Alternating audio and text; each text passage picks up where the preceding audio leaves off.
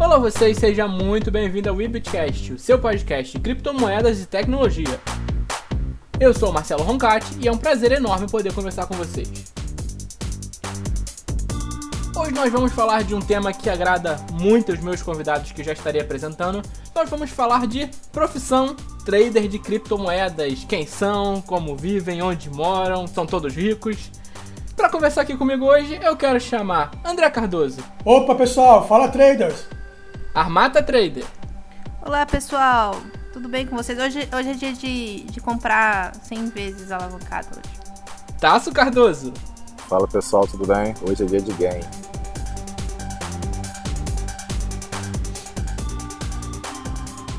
Hoje eu estou aqui com os convidados mais ricos do mundo das criptomoedas, todos traders, todos especialistas em vocês vão dizer se vocês são de gráfico, se vocês são fundamentalistas. Acho que todo trader tem que ser um pouco gráfico, pelo menos, né? Mas vamos começar do início então. O que, que é ser um trader de criptomoedas?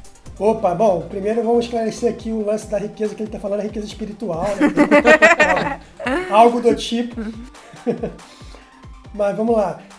O que, que é ser um trader de criptomoedas? Você operar no mercado de criptomoedas. É simplesmente isso. Só que você tem que conhecer as particularidades deste mercado. Então, um bom exemplo, teve um feriado na semana passada que o pregão na bolsa de valores normal não abriu. No mercado de criptomoedas abre. Ele funciona 24 horas por dia, 7 dias por semana, 365 dias por ano. Então é full time o tempo todo. Uma outra coisa que é um mercado livre, tudo bem, tem as corretoras, então nessas corretoras você tem a sua custódia lá, mas também já estão chegando corretoras descentralizadas que você pode operar sem tirar o ativo da sua wallet, da sua carteira. Então tem várias particularidades. Você opera com ativos digitais, então é Bitcoin, é o Ethereum, é a XRP, é a Litecoin e muitos outros. E no mais, as análises, análise gráfica, análise técnica é a mesma coisa em relação aos outros tipos de trader, no convencional, no Forex, na, na Bolsa de Valores e tudo mais. O trader nada mais é do que um comerciante, se você pensar bem, né? É uma pessoa que busca comprar na baixa e vender na alta. Isso quando a pessoa trabalha a favor da tendência, mamilos polêmicos. Mamilos! E, e é isso. Na verdade, é uma pessoa que compra e vende ativos, né? É, Hoje, no, a gente está no mercado de criptomoedas, mas é, antigamente se utilizava muito a Bovespa. Até hoje se utiliza muito a Bovespa, o tempo ainda do, do Viva Voz, né? Quem escuta aí o Guncast do André Moraes está sabendo mais ou menos o que eu estou comentando. Hoje é tudo online, né? Hoje tem várias ferramentas, facilidades e temos um mercado de cripto que tem suas variações é, referente ao mercado tradicional, né? A sua volatilidade, a quantidade de ativos, enfim. Tem várias coisinhas aí. E aí vamos deixar a bola para um, uma pessoa aqui que já está um tempinho aí no mercado tradicional. Ser trader, né? É, não sei se todo mundo já ouviu que existe uma grande crítica ao mercado financeiro, que é, são ah, o mercado financeiro é especulativo. O pessoal não gosta dos especuladores, mas os especuladores têm a, a principal função do mercado financeiro que é prover liquidez, né? É alguém querendo comprar e alguém querendo vender para ele. E a gente, trader, somos os especuladores do mercado financeiro.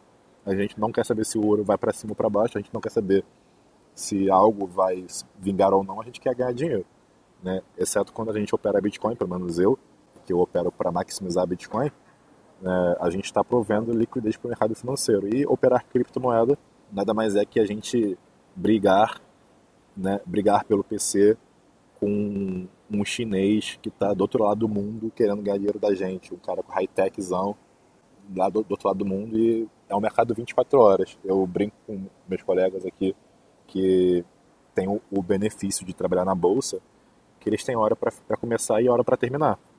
Né? Então, eu, por exemplo, se um certo dia eu achar que o, o Bitcoin vai fazer um, um fechamento crucial, 5 horas da manhã ou 1 hora da, da manhã, eu vou ter que ficar acordado ou por despertador para acordar naquele horário, porque eu sou swing trader, né? Eu só olho fechamento de 4 em 4 horas, eu, eu não olho fechamento fora desses horários.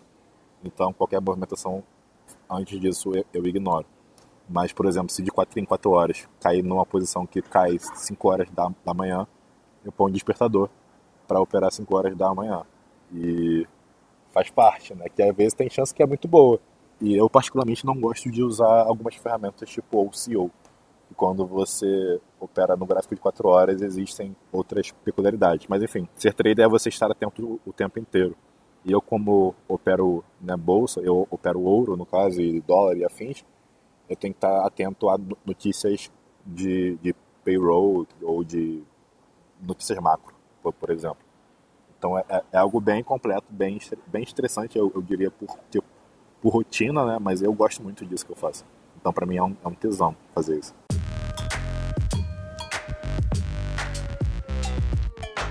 Via de regra, o Ibitcast já é um programa em que vocês expressam a opinião de vocês sobre diversos temas.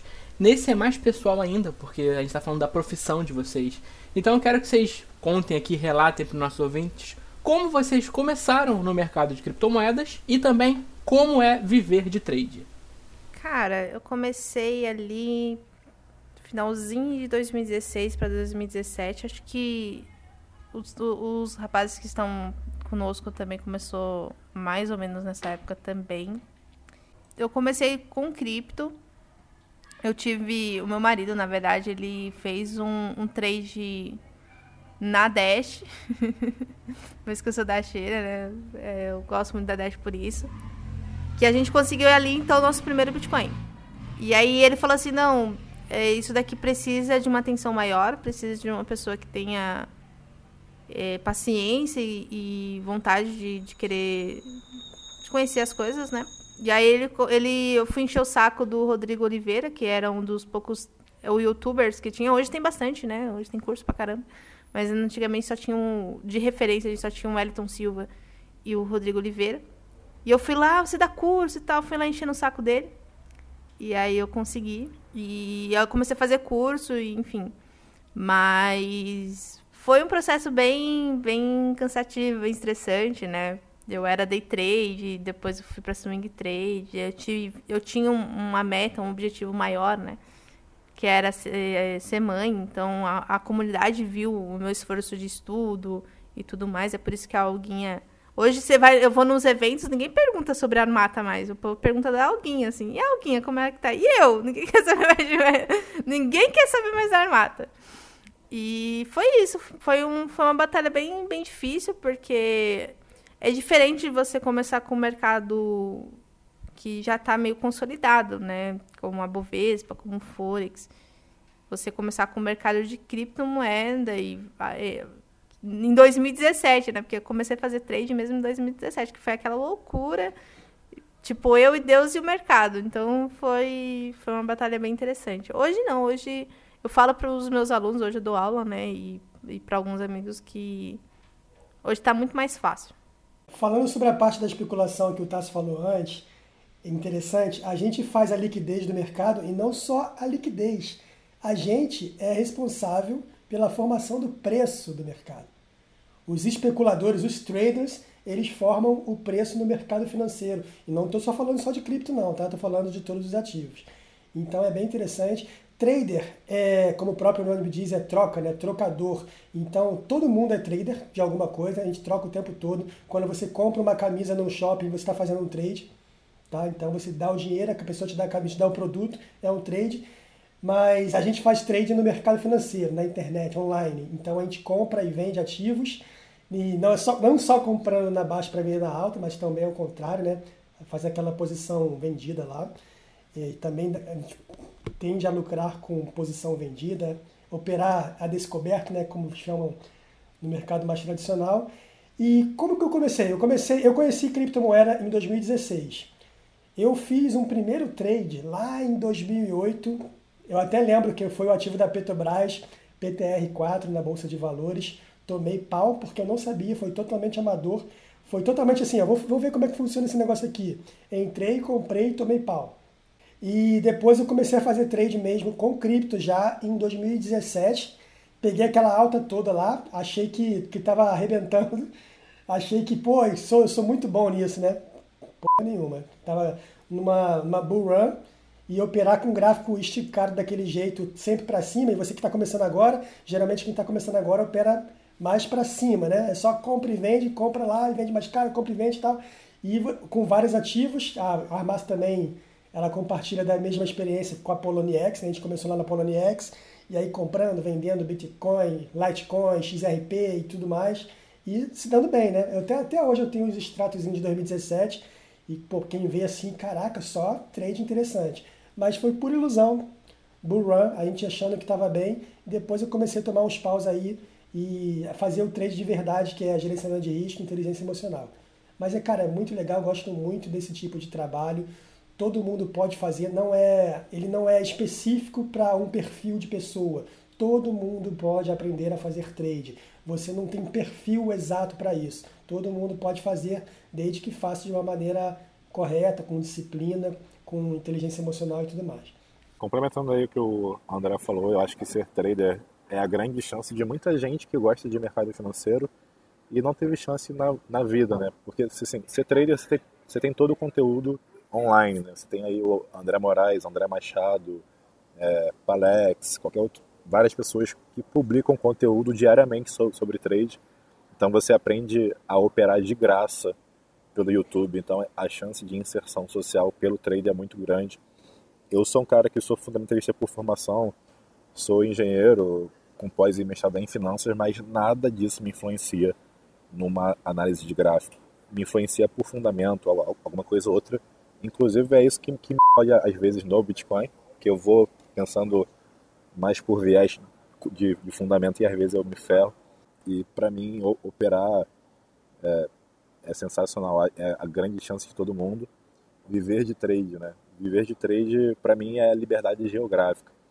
Antes eu, eu tinha um sonho de, de, trabalhar em qualquer lugar do mundo e hoje eu, eu consigo fazer isso. E mas antes eu tinha o sonho de morar fora do, do país, que hoje eu não tenho mais. Assim, eu tenho até vontade de passar períodos fora, mas hoje, graças a, a Financial aí, eu, eu consegui um, um nome no mercado financeiro nacional.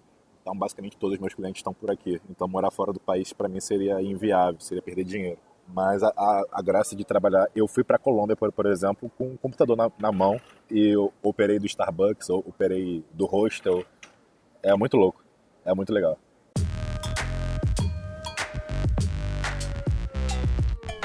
Muita gente quer viver de trade, muita gente tem interesse na profissão, a parte de você ter um trabalho que é home office, o seu trabalho está onde você estiver. Mas tem também umas dificuldades. Eu quero que vocês falem um pouquinho pra gente como é a rotina de vocês. Eu acredito que vocês devam ter rotinas diferentes. Vocês trabalham o dia inteiro, trabalham duas horinhas por dia. Como é que é o home office? Só tem vantagem, tem desvantagem? Explica pra gente, por favor. Eu sou uma pessoa que eu, eu gosto de mudar. Então, por isso, eu, eu vivo também em coworking às vezes porque coworking eu saio de casa e às vezes ficar, ficar em casa o dia inteiro me, me deixa meio de, depressivo. Eu, eu, preciso ver gente, eu preciso trocar ideia, eu preciso conversar. Então, embora eu tenha algumas reuniões Brasil afora, eu gosto de trabalhar em local que é focado no trabalho. Então, coworking de WeWork, por exemplo, é uma das coisas que eu gosto de utilizar, não só para trade, para operação, porque você faz muito network, né? E quem tem empresa, quem quem tem um pouco mais de, desse viés, fazer network é, é, muito importante. Mas o meu perfil de trade, ele é de swing trader. Né? Existe o cara que é day trader, que ele faz X operações é, e fecha no mesmo dia. Existe o cara que é scalper, que faz 10 operações por, sei lá, minuto. Exemplo, tô, tô brincando, mas o, o cara faz muita operação. Existe o swing trader, que sou eu, é, que eu faço uma operação que dura 3, 4 dias, em média. Existe o swing trade mais longo, mas existe esse, o perfil.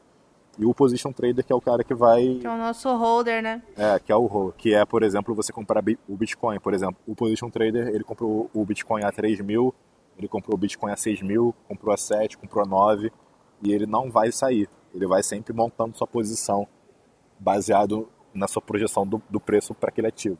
Que não sou eu, no caso. Eu, eu não consigo fazer um position até pelo meu perfil, porque você vai fazer o, tipo de trade de acordo com o seu perfil de pensamento. Né? Se, se você é uma pessoa mais ansiosa, uma pessoa mais agressiva, você talvez faça scalper, por exemplo. Eu não consigo fazer scalper nem day trade porque eu fico muito ansioso. É, eu, eu, eu sou igual o Tasso também. Eu normalmente.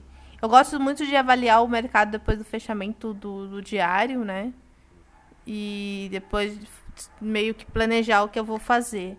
Ao, é, então, assim, quando eu coloco um alerta ali no Tab Trade ou no, aplicativo, e ah, tocou ali, rompeu acima ou abaixo. O TradeView tem essas ferramentas também, né? Ele dá alerta pra gente de como quando subiu, quando desceu. E aí eu vejo se fez um rompimento, faço um rompimento e trabalho ali. Eu já sou uma coisa mais a longo prazo mesmo, né? Então eu gosto de pegar um movimento, seguir uma tendência, enfim. Ao contrário do, do André, né? O André já ele tem que fazer uma, uma coisa mais é, todo dia, de manhã, porque é o perfil dele, né? O perfil dele já é mais para day trade, quase scalp. É, a, mi, a minha ansiedade, ela me, me trava de operar a longo, né? Eu tenho que operar rápido. É o oposto. É o oposto, é o oposto. Eu, eu no meu caso, é a questão de visualiz, ficar visualizando o, o, gráfico, né? Porque querendo ou não, você fazendo day trade ou scalp, você tem que ficar vendo. E aí eu, eu não sei o Taso, mas eu acabo vendo pelo em ovo. E esse pelo em ovo dá stop. Então sim, sim, é, é exatamente isso. É, é, então eu prefiro ficar longe do gráfico. E aí uma coisa que você perguntou, Marcelo, que é como é viver de trade, né, home office em casa. Eu vou falar minha experiência como mãe e dona de casa, assim, querendo ou não, eu sou mãe e dona de casa e trader. E professora de análise técnica também. Então minha vida é muito louca, cara. muito louca mesmo. E é complicado porque a, a, o nosso trabalho é um trabalho de foco extremo. Entendeu? Você tem que estar focado, analisando ali. E aí, do nada, tipo, a Olga chora. Aí você vai lá, coloca a Olga pra dormir. Aí o marido quer atenção. Ou a sogra quer atenção. Ou o cachorro late, ou alguma coisa briga. É complicado. Mas você vai se contornando, né? Você vai criando horários, você vai criando rotina. A gente tava fazendo esse podcast, o André tava falando, Mô, tô gravando. Porque é assim, a nossa vida. É, e isso é muito complicado. Chega um, um período das nossas vidas que a, o, a, os nossos companheiros, né, as pessoas que convivem conosco, brigam com a gente porque a gente fica no, no celular ou, ou, fica ansioso, né? Toca o alerta e você quer ver o que é e você tá no, no assistindo um filme e aí você quer olhar e não pode. Enfim, há várias discussões em, em relação a isso. Esse, esse, é um, um dos grandes problemas, principalmente quando você trabalha um, um mercado que é 24 horas barra 7. É, é, é, é, diferente de um mercado que, sei lá, 5 horas, 6 horas da tarde já está fechado, né? Então, tipo, acabou seu dia, acabou seu horário de trabalho ali. Mas a gente vai criando rotina, vai querendo, vendo, né, horários melhores para se trabalhar e vai mudando o planejamento segundo no seu dia a dia, criando assim uma rotina. Hoje eu trabalho muito pouco, assim, eu faço se eu faço 10 operações, 10 operações no mês, eu tô fazendo muito. É o perfil de swing trade mesmo, né, Armata? É 10, 15 operações. É, Eles isso... operam mais em 4 horas, Gini. a minha rotina, na verdade, assim, eu também sou ansioso e eu fico meio chateado se eu faço um swing trade, demora quatro dias e depois de quatro dias eu tomo um stop. Eu fico muito chateado.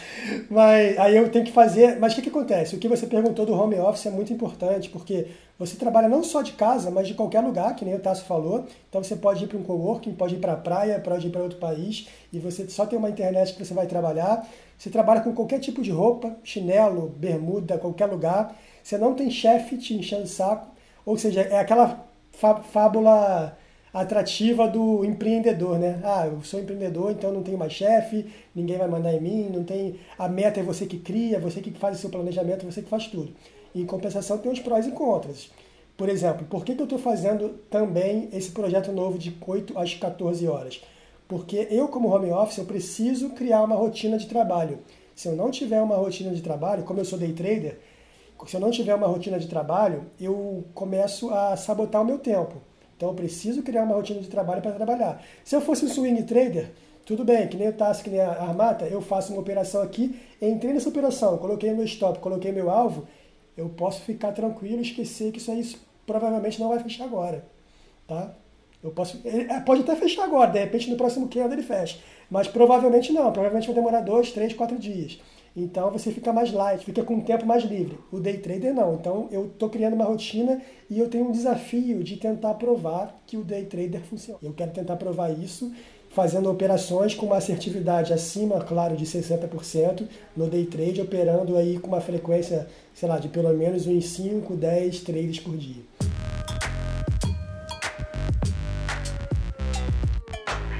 Vocês enxergam muita diferença em como, por exemplo, o pessoal do scalp, day trade, swing trade eles enxergam a questão da volatilidade, como eles lidam com o gerenciamento de risco? Ou cada um vai de um jeito, é, vai do feeling da pessoa? Olha, é, Scalp, Day e Swing são perfis, né? Como o Tasso já tinha comentado aqui, é, um scalper normalmente ele faz operações é, durante várias operações durante o dia, né? Em períodos muito curtos. Um day, ele, a meta dele é terminar as operações dele até o final do dia. E um swing são operações de três. É, minha, tem, eu tenho operações minhas que terminam em uma semana ou até mesmo um mês, dependendo da moeda, né? Isso vai de, de perfil e de setup, né? Cada setup tem são parâmetros a ser trabalhados, né? Então a gente tem o price action, a gente tem Larry Williams, enfim, vários. O, o Taso mesmo utiliza é, o setup de média, né? E isso vai, vai de perfil e, de como ele vai trabalhar aquele setup, né? Tem vários vários parâmetros a ser trabalhados de, de formas diferentes. Então, não tem como ser um, algo rígido, até porque o, o, nosso mercado é algo vivo, né? Algo dinâmico, um, é, é compra e venda o tempo todo. Então, a gente precisa desse de, dinamismo. Alguém tem que perder para alguém ganhar, né? Alguém tem que fazer, alguém tem que levar stop para alguém ganhar alguma coisa nesse lugar. Algum desses três grupos se beneficia mais ou menos da questão da volatilidade, Armata? Depende. Um day trade, por exemplo, no mercado day trade scalpo tende a fazer operações com uma lucratividade mais interessante aqui devido à volatilidade, né? Ao contrário de um, um cara que trabalha na Bovespa ou no Forex, por exemplo, porque a volatilidade lá é muito pequena, né?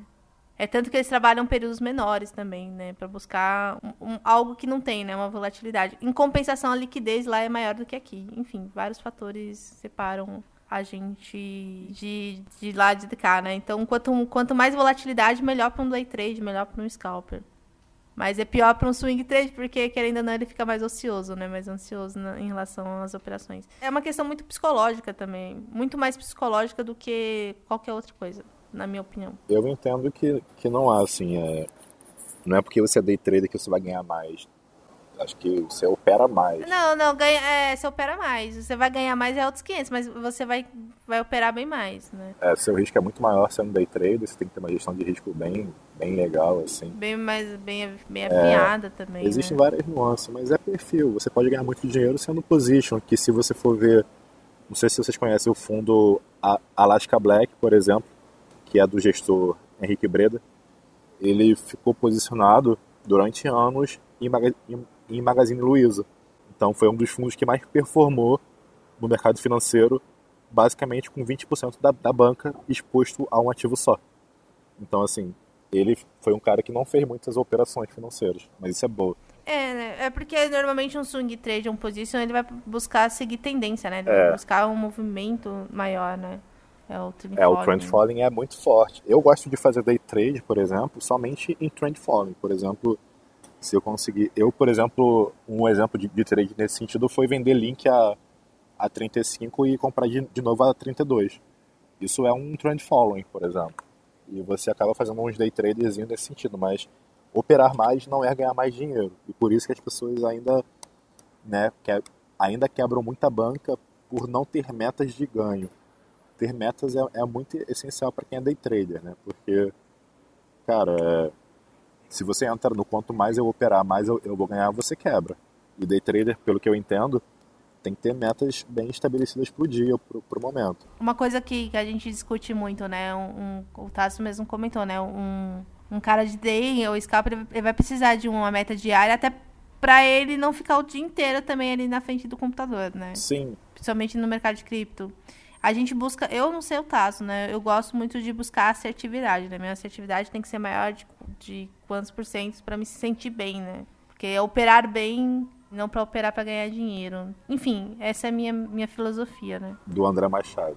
É... É, é, é, muito pupilo, é muito pupilo do, do, do Machadão. Do... Cara, mas é, é muito isso, porque ele fala assim, opere por operar bem, opere para operar bem, não para ganhar dinheiro. Por quê? Se você teve um prejuízo ou se você tem uma banca, você tem que operar na, na operação certa. Que se você entrar se você entrar pensando assim, eu preciso fazer X%, eu preciso fazer 0.5 BTC de, de ganho aqui. Aí você vai entrar naquele setup com a mão mais, mais pesada que você deveria entrar para você buscar um resultado que não é o resultado daquele setup que você fez. Então, se você operar para ganhar dinheiro, o seu driver, né, o seu pensamento vai ser no quanto você precisa, mas não o quanto aquele trade pode te dar. E o trade pode te dar, talvez, exemplo, 0.3 e você, e você buscando 0.5, tu leva stop. Né? E aí você está operando para ganhar dinheiro. Então, o André Machado fala na filosofia de ser trader, que é você operar o que dá para ser operado. E aí que você ganha, e aí que você tem consistência. Eu, por exemplo, eu já tive um período que eu via muito minha assertividade, que era 85%, sei lá, para cima. Mas a partir de um tempo que o mercado mudou, eu aceitei baixar minha assertividade para controlar o risco, né? Foi o tempo que as altcoins deram pau e eu estava me expondo muito ao risco. Então hoje, por exemplo, a minha métrica que eu olho para fazer mais operação ou não é exposição de banca. Eu, por exemplo, eu tenho, sei lá, 100 BTCs e minha meta é não expor mais que 30%, eu travo por exposição. Eu não, eu não travo por trade. Que até é um, um dos livros que o Alexandre Elder, ou Alexander Elder fala, é, que, que ele fala que você tem que travar, exemplo, que, que ele fala, acho que tem 3%. Aí, à, medida que seus trades avançam, exemplo, você tem três trades que expõem 1% da, da sua banca cada. À, medida que um trade avança e, e você está no lucro, aí você põe seu stop no lucro, você só assim você pode abrir um quarto trade para você não ficar exposto em, em 4%. Então, eu, eu hoje, por exemplo, em cripto, minha exposição de banca é que determina se eu vou abrir mais trades ou não. Por mais que eu veja um puta trade, eu não vou abrir se eu tiver já no meu máximo lá de X% da banca exposta. Isso oscila, né? Porque hoje, por exemplo, altcoin, para mim eu não tô pra, eu tô muito pouco exposto. Porque para mim é um, é, um, é um momento de alto risco. Mas se fosse há duas, três semanas atrás, eu estava exposto com 30, 40% da, da banca e fiz um puta performance aí nos últimos dois meses. Mas hoje eu tô com menos de, de 10% da, da banca exposta. É, o lance da meta eu, eu, é muito relativo. Eu vou discordar um pouco em, do que vocês falaram em relação ao trade. Você não ajusta o seu trade em relação à meta. Você não ajusta o seu trade em relação à meta. Você faz trade e você tende a bater aquela meta. Você ajusta a quantidade de operações. Então, por exemplo, o day trade ele tem um, é, é um sistema de meta diferente. Você tem meta diária. E essa meta ela vai evoluindo. Então é meta por trade, meta diária, meta semanal, meta mensal e por aí vai. O swing trade não é porque ele não é day trade que ele não tem que ter meta. Só que a meta dele padrão é, tem que ser uma meta mensal. Porque se você não parar na meta. Quando a gente atingir a meta, nós dobramos a meta. Você tem o risco de você devolver tudo para o mercado, ou devolver uma boa parte. E isso acontece tanto no day trade quanto no swing trade. Então vamos supor que você tem uma meta, sei lá, de 10% ao mês, no mês, fazendo swing trader. Você bateu lá, você não, você não mudou sua, o seu trade. Você bateu 11% no dia 20, faltando 10 dias para fechar o mês. A cautela ali, de repente, é você fechar, parei. Parou, você bateu sua meta. Aí você vai entrar numa operação e perde 4%. Entendeu? Aí você já está, ó, pô, aquela meta que você estava prevendo ali, já você não teoricamente já vai bater. Aí você entra, toma um stop, fica mais nervoso, entra numa operação já com o emocional abalado e toma outro stop. E aí você já zerou, já devolveu tudo para o mercado. Entendeu? E por aí vai. Então, assim, meta é importantíssimo para mim, na minha opinião, é pré-requisito para o trader, tá? É pré-requisito. Só que a sua meta não muda o seu trade. O, o que vocês falaram que, que o André Machado fala, que o Ogro fala, ah, porque isso aí pode mudar o seu trade, o seu trade vai chegar a 0,5, você quer 0,5, só que o seu trade chegaria na, na análise técnica ali a 0,3. Não, não muda isso. O seu trade vai ser 0,3, ele não vai ser visando 0,5. Sim, sim, mas foi isso que eu falei. É, você muda sua meta por pensar errado, por pensar o quanto você precisa. E isso e é por isso de, tipo, exemplo que eu dei foi estar no prejuízo, que aí você opera para ganhar dinheiro. Isso é errado. Se o trade tem um canal de 5%, você tem que respeitar o, o canal. Né? E aí eu falei justamente o contrário disso, que era para não é, operar com meta variável. A gente tem que ter, sei lá, exemplo de meta diária, Isso. por exemplo, que é um day trade, sei lá, pode ter. Mas não é, bati minha meta e vou querer mais. Por quê? você entra num, num, burnout, né? Você acaba ficando mais estressado, cansado e blá blá blá, e assim você opera pior. É, exato, isso aí, concordo com você. Tem que tomar cuidado para ele não fazer isso, mudar o trade em relação à meta, mas da mesma forma tem que tomar cuidado para falar para o cara não colocar meta. O cara tem que ter um objetivo, entendeu? O objetivo é importante na hora que ele vai operar. Em relação ao que vocês estavam falando em swing, day trade, concordo plenamente com vocês. Não é porque o cara faz mais operações que ele vai ganhar mais dinheiro. Pelo contrário, as operações mais longas que vocês fazem, por exemplo, swing trader, position trader, como tem mais dados no gráfico, elas geralmente são mais consistentes. Você tem mais dado para analisar, então você tem mais informação. Essa informação ela é mais sólida. Então, geralmente, se no gráfico de um dia eu, te, eu tenho uma leitura no gráfico muito melhor, muito mais precisa do que o gráfico de um minuto, de cinco minutos, porque tem mais dados. Então, é, geralmente, a qualidade gráfica é maior para longo prazo. A única diferença é que você vai operar mais no day trade, muito mais no scalp.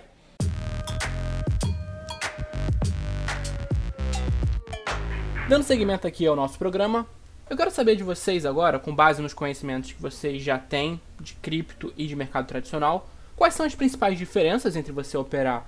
O Tasso, por exemplo, eu sei que vem do mercado tradicional, ele já comentou aqui com a gente, mas quais são as diferenças de operar no mercado tradicional e no mercado de criptomoedas, tanto para vantagens e desvantagens, ou coisas que são neutras, que são apenas diferentes? Eu acho que o, o grande diferencial é, tem vários, né? Mas o, maior é a volatilidade. O Tasso estava conversando conosco aqui, ele ficou, caramba, como assim subir? Eu acreditava num, eu fiquei assim impressionada, né? Que ele fez um movimento X ou seja, ele fez 40% em 24 horas e hoje ele voltou praticamente para o preço inicial ali. Aquilo ali, para ele, foi uma loucura. No mercado tradicional, o subir 2% para eles é, é, festa na favela mesmo, entendeu? É churrasco para semana inteira. E para nós aqui, tipo, foi cinco minutos atrás isso daí, entendeu? A volatilidade aqui é muito, muito maior. Em compensação, a nossa liquidez é muito menor do que a de lá. Né? A liquidez lá é, é, outro, né? é outro nível. Mas tem vários fatores, né? Lá a gente tem um mercado, um mercado tradicional mais robusto, tem vários anos já aí, né? Aqui não, aqui a gente tem o quê? 11 aninhos só. Estamos estamos virando pré-adolescente ainda. E isso afeta bastante no nosso, nosso dia a dia, né? Mas é, é mais isso, o, o, a questão do tempo também, né? Por exemplo, feriado não abre, final de semana também não abre. Aqui não, aqui é full time, aqui é 24 barra 7. Isso também reforça também a, o fato da volatilidade, né?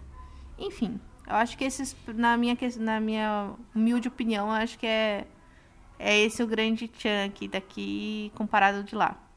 Eu também concordo com a Mata. Para mim são tem prós e contras, né? Mercado tradicional, para mim tem duas vantagens em relação à cripto. Uma vantagem, que foi que a Armato falou, liquidez. E essa liquidez, por consequência, ela diminui a manipulação no mercado. O cripto tem muita manipulação ainda, tem muita baleia, muita manipulação. E o segundo ponto, que eu vou falar que é uma vantagem por enquanto, mas pode ser uma desvantagem também, é o lance da regulamentação. Então, tem corretores que têm seguro, se acontecer algum problema de, sei lá, de hack, algum problema que é de falência, alguma coisa assim, vai ter algum órgão que pode pegar e te ressarcir por causa de por conta desse seguro. Em cripto não tem muito isso. Em cripto, se a corretora for hackeada, faliu, perdeu, perdeu. Então esses são os, os prós em relação ao tradicional. Em compensação, no mercado cripto, como a Ramata falou, não fecha 24 horas por dia, 7 dias por semana, opera sábado, domingo, feriado, quando você quiser, ano novo, Natal, o horário que você quiser. Volatilidade, se você souber usar a volatilidade, é vantajoso para o trader. O trade ganha na volatilidade, ganha no delta, né? Ele ganha na diferença de preços. Então, isso aí, ele pode te, te proporcionar um lucro bem interessante. Tem a vantagem em relação a ser um token, e geralmente, praticamente quase todos esses tokens, eles, eles têm um projeto dentro de uma blockchain, e isso aí é tendência, e a tendência no futuro é que de repente os próprios ativos do mercado, da Bolsa de Valores, até do SP500, eles podem se tornar tokens, que vão ficar mais seguros em relação a isso. Você opera em qualquer corretora com, com pouca burocracia, então você pode criar uma conta agora em exatamente 30 segundos na BitMEX, apenas com e-mail e senha e começar a operar. Quer dizer, você vai fazer um depósito, vai demorar o tempo da blockchain lá para você receber esse Bitcoin lá, vamos supor que seja um minuto, dois minutos, cinco minutos, 5 minutos caiu o teu Bitcoin, você já começa a operar. e por aí vai. Então, são vantagens e desvantagens. Nesse, nessa balança aí, eu prefiro cripto. É, então, eu, eu migrei de, de mercado financeiro tradicional para criptomoeda por alguns fatores. Né? Um dos fatores era a volatilidade, era um mercado muito louco, então me deu tesão em operar. Segundo fator, é muito difícil tu se destacar no mercado financeiro tradicional no mercado que já está consolidado. Cripto era um, um oceano azul para mim, né? Porque eu, por exemplo, eu comecei lá em 2017, mas eu operava bolsa. Eu não via gráfico de Bitcoin. Então a gente, na época, tinha aqueles grupos de, de sinais e tal. E depois eu fui meio que estudar, porque eu pensava, cara, esses caras estão dando call a, a lá, foda-se, né? Porque tão, eu fui ver a, a, as calls, tipo, tinha um tal de, de Crypto Baby, era tipo, alvo, compra em 50, alvo em 100, 200 e 300. Tipo, eu falei, ah, que, que merda é essa? Tipo, aí eu fui entender que era que o, o pessoal que fazia não tinha base nenhuma para fazer isso. E aí que eu pensei, pô, eu faço isso em bolsa, eu vou, vou fazer isso em, em mercado aqui e vou, e vou focar nisso. Agora, falando de volatilidade, para mim foi interessante que, por exemplo, se eu for ver minha performance desse ano já está acima de 100%. Isso eu nunca faria em bolsa, né? já, isso é algo fora do real. Mas, por exemplo, em cripto eu não consegui escalar minha operação. Porque, por exemplo, no sistema que eu, que eu tenho Forex, eu consigo operar sem, sem ter custódia porque eu, eu só replico minhas operações para as outras contas. Em cripto, se eu der o, o buy nas contas, alguma conta não vai comprar o ativo pelo preço que eu quero comprar. Então isso seria um risco, porque eu sei que eu, eu compraria na minha conta, mas a partir do momento que eu estiver operando um capital grande, sei lá, de 300 BTC, algum ativo pode não comprar o Bitcoin pelo, pelo preço que eu quero comprar. Ou seja, você distorce o preço, você gera prejuízo para as contas de outras pessoas. Então, a liquidez é algo que me limita em cripto hoje. Não dá para você operar com capital muito grande é, em cripto. Isso é algo ruim, né, para mim.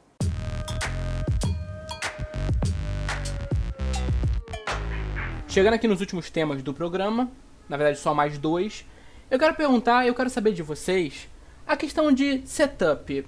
Cada trader tem seu tipo de setup e a gente ouve muito que não tem um setup milagroso. Como é que vocês fazem para definir o setup de vocês? Vocês mudam de setup com alguma frequência? Como é que funciona essa parte de escolher um setup para suas operações? Até porque tem diferentes tipos de operações, né?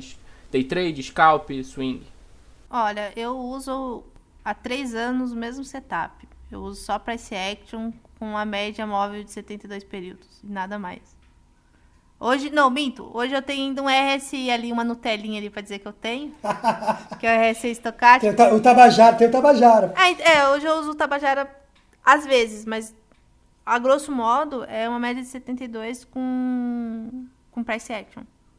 Tá aí, tá funcionando. Enquanto aí, quando desbandar o negócio, aí lascou, aí tem que fazer outro.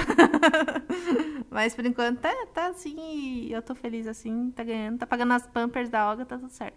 É, eu tenho um setupzinho que utiliza médias de 200, 50, 100 e 20 e uso o MACD e RSI como indicador.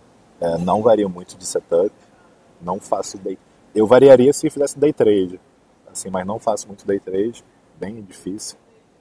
Eu, o que eu saio do setup às vezes, não é, não é nem sair do setup, é, é somar é quando eu, eu vejo um, um falling wedge, vejo um rompimento de triângulo ou um rompimento de topo. E aí eu tenho que somar todas essas figuras, né, com o meu setup. Por exemplo, se eu tiver uma cunha de alta, né, abaixo de uma EMA 200, o, o meu alvo máximo seria perto dessa EMA 200. E aí eu, eu, eu, eu meio que junto os fatores. Você junta meio o price action. Por isso, é, com, as médias, isso. Hum. É, é, mais ou menos, é mais ou menos Perguntando uma coisa para eles, Júnior, que eles falaram do setup, é, na verdade price action, né? Só que eles estão usando média como também indicadores junto com a RSI e MACD. Agora a pergunta é, a, o price action que vocês utilizam, vocês utilizam só a favor da tendência ou contra também? Comigo é só a favor. Eu não sou igual uma certa pessoa que não vou citar nomes aqui, que trabalha contra a tendência todo dia. Aí sexta-feira faz o oposto, aí leva loss eu só opero a favor da tendência. Se eu operar contra a tendência, eu opero com uma mão muito leve e geralmente dá merda. é só o André que é do contra, gente. Só o André que é do contra. tem trader que é especializado em operar contra a tendência e ganha, não é? Eu tenho um cara que opera comigo no Forex e ele opera gold, né? Ele opera ouro muito, muito ouro. E ele opera contra, contra a tendência porque, em alguns momentos, mas porque ele tem algumas premissas muito doidas que, que não dá para para explicar, mas assim, eu, se eu for operar contra a tendência, eu opero muito leve, coisa que eu, que eu nem vai sentir, e geralmente dá stop. Quando tem um canal de baixo, então, e você vai lá no finalzinho do canal, você não entra, não entra para cima, né? Só quando fizer o pullback para baixo. Só se eu estiver querendo operar, tá em, tô em casa de bobeira, se eu tiver. E, e, tem horas assim que eu prefiro não, não logar na Binance para não operar. Porque se eu logar, eu vou fazer alguma besteira. Eu, eu, eu, tipo hoje, eu nem tô logado. Porque se eu logar, eu, eu, vou querer fazer algum trade que eu vi algum padrão, mas o, o Bitcoin tá com risco. E para mim, o Bitcoin tem que estar tá estável. Se o Bitcoin tiver tipo hoje, qualquer operação, por mais que tenha um setup bem positivo, a chance do, do Bitcoin escorregar e, e puxar meu, meu, meu trade para baixo é muito grande. Por que, que eu perguntei isso? Porque assim, é, eu, eu gosto de criar várias estratégias. Então eu não tenho um setup. Tenho, sim, tá, desculpa, eu vou falar. Tenho, tenho um setup oficial, tenho um setup oficial que é parecido com, com o de vocês. Média e price action a favor da tendência. Só que assim, eu crio vários setups, várias estratégias diferentes. Eu, o Tassi falou que ele é engenheiro e tal, não sei o que. Eu também sou engenheiro e eu também fiz matemática, então eu sou meio maluco assim, que fico testando várias combinações, estatística, probabilidade. E uma das que deu muito certo, na verdade acho que foi a que deu mais certo em relação ao teste de consistência que eu fiz, foi uma que é contra a tendência, que é a estratégia jab, né? Que é você pegar lá no, no, nos suportes e resistências, um pouquinho abaixo ou acima deles, e colocar um alvo curto, que a gente chama que é o alvo da jab. É olhar uma jabzinha no box lá e sair, né? Entra e sai, entra e sai com um alvo curto. E isso alavancado sempre. Então, essa estratégia ela deu muito certo operando três meses ao vivo online. Então eu falei, pô, não sei. Agora, a estratégia principal, sim, é a favor da tendência, price action, usando médias e o indicador usa só o RSI. Tem outros indicadores que a gente estava testando. Você aí, você aí, três de casa, que nos assiste todos os dias, 8 horas da manhã. Olha a polêmica, olha os mamilos aqui. O senhor André trabalha a favor da tendência, gente. Olha só que loucura. No oficial eu trabalho, eu juro. eu juro. Vocês devem tomar todinho sem canudinho também. Como vocês são radicais, cara. O que, que acontece? E aí, né, tem várias outras estratégias. Teve uma que a gente estava testando há pouco tempo, a, a Mata deve lembrar, que é a Larry Williams 9.1, mas eu adulterei um pouco a forma que o Larry Williams criou a estratégia, né? E, cara, na, nos testes de, de consistência passados, né, do backtest, que na verdade não é o teste, não é o real, não é a quente, é o backtest, nos testes de consistência deu muito certo. E só que eu não coloquei isso para botar para rodando mesmo. É, até coloquei, tomei dois stops seguidos de, de, cara, aí eu continuei na disciplina lá, consegui recuperar e aí tá mais ou menos mais 1% e tal. E a gente vai testando estratégia, mas a estratégia principal, que a maioria usa, price action a favor da tendência. O Tassi falou mais cedo que é fácil você ter uma leitura gráfica, você lê o gráfico e realmente é fácil depois que você se acostuma, depois que você dá uma estudada bastante mais, assim, mais profunda em análise técnica, é fácil de você ler esse gráfico.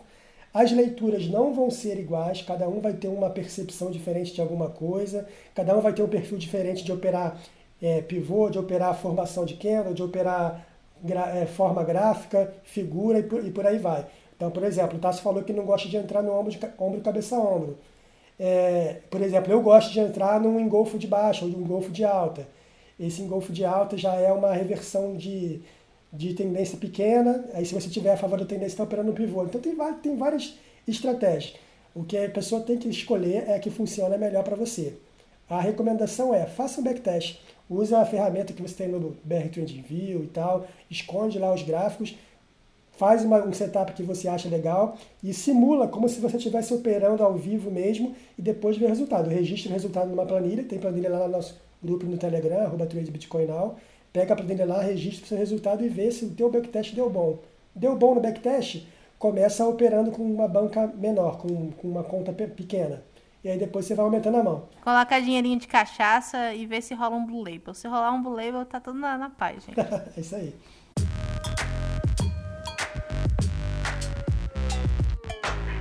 Última questão aqui do nosso, nosso programa de hoje, pessoal. E se a pessoa que está nos ouvindo ela não é trader ainda, e se ela quiser começar a fazer trade, quais são as dicas que vocês dão para que essas pessoas iniciem, principalmente no mercado de criptomoedas, com o trade. E se ninguém aqui falar de conta demo, eu vou dar um cascudo em vocês. Cara, é muito estudo, muito estudo. É mesmo. É uma profissão que exige um, é. Você acha que médico tem que estudar bastante? A gente estuda o tempo todo, cara. Todo o tempo todo você tá lendo, toda hora tá estudando. É uma coisa de louco. Sabe aquele meme do cara mostrando assim, um quadro, falando assim, explicando alguma coisa? Então, é a gente. Só que é análise gráfica. Então, é isso que eu recomendo. É muito estudo, faça backtests, é, treine muito seu psicológico também, crie rotinas, disciplina. Isso é um, uma das críticas que eu faço, né? Hoje está na modinha coach, né? E muito coach aí vem de curso de análise técnica falando que é analista, mas no fim da conta é só é só coach mesmo. Porque puxa muito o lado psicológico. Então, tome muito cuidado em relação a isso. Estudem bastante. Lá no grupo do Telegram tem vários livros. Tem o Doug, tem o Tasso, tem o André. Tem muita gente bacana e ah, usem e abusem. Hoje a gente tem muito disso, né? Hoje tem muito disso.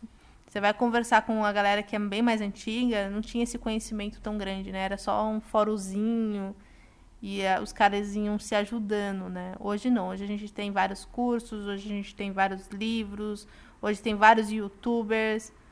Enfim, conhecimento tá aí, usem e abusem.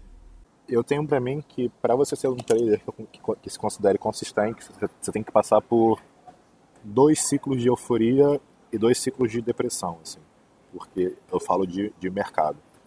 E em cripto você tem isso muito rápido, né? Você já teve a euforia de 2017, a depressão de 2018, a euforia para 13k e a depressão agora para 7k, né? Então são ciclos muito rápidos e em bolsa isso, isso demora anos. Por exemplo, a, a Bovespa está em bull run aí, que deve demorar mais uns 3, 4 anos aí para afundar. E para mim, é porque é, você vai se achar o trader quando você pegar uma, um ciclo de, de euforia e você vai ver que você não é trader nenhum porque você vai quebrar quando o, o mercado virar. Porque quando está em euforia, qualquer coisa vai para cima. Então você se acha o f... porque você acertou X trade sempre mais top. Mas muitas das vezes você tomou seu stop teórico, só não estopou e o mercado te levou para cima. E quando o mercado vira, você tem noção que você precisa de algo a mais né, do que ler gráfico. E aí você entra com gerenciamento de risco, e aí você começa a se treinar de forma mais robusta. Então comece em conta demo, que nem vocês falaram, mas com um tempo muito curto, porque conta demo não conta. Ponha um, capital, um troco de pinga, né, para começar. O, troco de pinga é bem relativo. Né? Não é 10 bitcoins que o Tasso falou. o troco de pinga é, é bem relativo, porque você vai operar, você vai queimar esse dinheiro, você vai ficar nervoso, você vai ficar feliz, eufórico, então... Não, é realmente relativo, mas assim, 10 bitcoins para quem? 10 bitcoins não, pro... É, Pro Bill Gates é dinheiro de pinga é, mesmo. Exato. Então ele pode. Pra muitos, se, se, você falou, se você falar pra um cara que é, sei lá, tem 10 milhões, era por mil reais pra operar, o cara não vai sentir, o cara não vai sentir que aquilo é, é de verdade, sabe? Pra ele, tanto, tanto faz mil reais, por exemplo. Mas isso é, pra muitos, 100 reais é, é muito dinheiro, por exemplo. Então opere 100 reais, que seja o troco de pinga pra cada um. E sinta, e, e você vai, vai quebrar, né? O próprio André Machado, que é referência hoje, ele disse que ele quebrou um apartamento na, na Faria Lima, que deve, que deve custar uns um, um milhão ou mais, praticamente. Com relação à pesquisa que o André falou lá no início, que 95% das pessoas com day trade é, tem prejuízo, eu concordo, porque as pessoas desistem, tá? As pessoas entram, tentam a, a primeira vez, perdem dinheiro e desistem de fazer. Eu tenho certeza aqui que todo mundo aqui já, já, já perdeu dinheiro em, em trade. E e ralou para recuperar e ralou para ser melhor e, e, não desistiu. E quando estava no processo, já chorou achando que, que não era para você, que esse mercado era muito difícil, ou que não dava para dar certo, que ninguém, que todo trader era fajuto. Você tá me espionando, tá?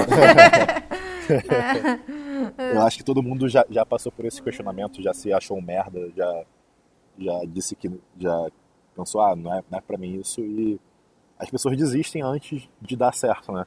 E por vezes as pessoas desistem faltando um pouquinho só para dar certo. Então é, eu concordo com a pesquisa porque as pessoas desistem, não, não se esforçam. É que nem você empreender, você vai quebrar, você vai bater a cara várias vezes, você vai criar empresa e vai quebrar. Eu duvido que vocês conheçam algum empresário aí que nunca tenha levado golpe, que nunca tenha perdido dinheiro com empresa, falido. É uma- a gente tem uma experiência viva aqui, tá? A marca não perde uma oportunidade. então, é, eu fui um cara que, que já tomei golpe várias vezes, já tomei mais de três golpes na vida. Olha, eu pedi música pro Fantástico. Tá vendo, André? Você tem Eu, eu vou chegar lá, vou chegar lá. Enfim, é, é isso, galera. É não desistir. Pra dar certo, tem que dar errado antes. Não existe nenhum trader que não tenha perdido dinheiro, quebrado, feito outra. Não quebrado de fato. Não, não, não quebrar, perder todo o seu dinheiro. É perder a banca que você tinha posto pra pôr ali. Eu não conheço ninguém que não, não tenha feito isso. pior coisa que poderia ter me acontecido foi ganhar uma grana muito forte com o Iota em 2017, porque eu achei que eu era o O f. É. E aí depois foi. Assim, não recomendo a ninguém começar ganhando. Ninguém, ninguém. É, O que, que você faz para começar? Bom, primeiro, para você começar a fazer trade, primeiro você tem que aprender a mecânica de você comprar e vender o seu ativo, independente se é criptomoeda ou não. Você vai saber como é que entra numa corretora, numa exchange, como é que compra, como é que vende, quais são as taxas, se tem imposto, se tem taxa de corretagem, se tem isso tudo, qual é a burocracia, como é que funciona a mecânica. Depois que você aprendeu a mecânica de comprar e vender, como é que funciona aquele programa lá, aquela ferramenta, aquele sistema, e aí você vai estudar análise técnica, vai estudar gerenciamento de risco, vai estudar a parte psicológica, da inteligência emocional e por aí vai. Outro ponto que você tem que ter muito claro na sua cabeça é que o loss, que é a perda, faz parte do seu escopo de trabalho, faz parte do escopo de trabalho de trade. Então, é como você trabalhando no tradicional, você trabalha no escritório, vai ter uma parte, uma hora do teu trabalho que é a hora que você não gosta de apresentar algum tipo de relatório, sei lá, vai ter alguma parte do teu trabalho que você não gosta. O loss é a parte, cla- claro, que a gente não gosta. Só que ele faz parte do escopo. O loss está presente no seu escopo. Você não consegue operar sem ter loss. Isso é mentira. Então, se você vir alguém falando, ouvir alguém falando que ah, eu nunca, eu nunca perco, eu perco, sei lá, corre desse cara que esse cara está mentindo para você e está tentando te iludir. Então você vai ter o loss e o loss faz parte do seu trabalho. Como o Tassi falou, você vai perder uma banca, você vai liquidar uma banca, vai perder uma operação. E você, na derrota, você vai sentir que aquilo ali faz parte daquele processo todo de aprendizado e naquele processo todo de aprendizado você vai crescer como trader. E aí, outra coisa correta que ele falou também, que mais de 90% das pessoas desistem. E verdade, desistem mesmo. Perdi aqui, perdi aqui, perdi aqui, não aguento mais, não, não é para mim e sai fora. E não é assim. Você tem que respeitar a sua curva de aprendizado. Então você está aprendendo, eu estou aprendendo até hoje, todo mundo aqui está aprendendo, e você tem que respeitar essa curva de aprendizado. A gente estava falando de consistência mais cedo. Eu consegui uma estratégia com consistência de três meses, mas ainda não tive um trade de dois anos consistentemente, ganhando dois anos seguidos. Ainda não tive isso. Então é, eu estou aprendendo, estou no processo, a gente está sempre trabalhando, sempre inovando em alguma coisa, mas o aprendizado é contínuo sempre, tá? Sempre contínuo e o loss faz parte. Eu acho que você sabendo administrar isso aí no seu emocional, no seu psicológico, tem tudo para dar certo.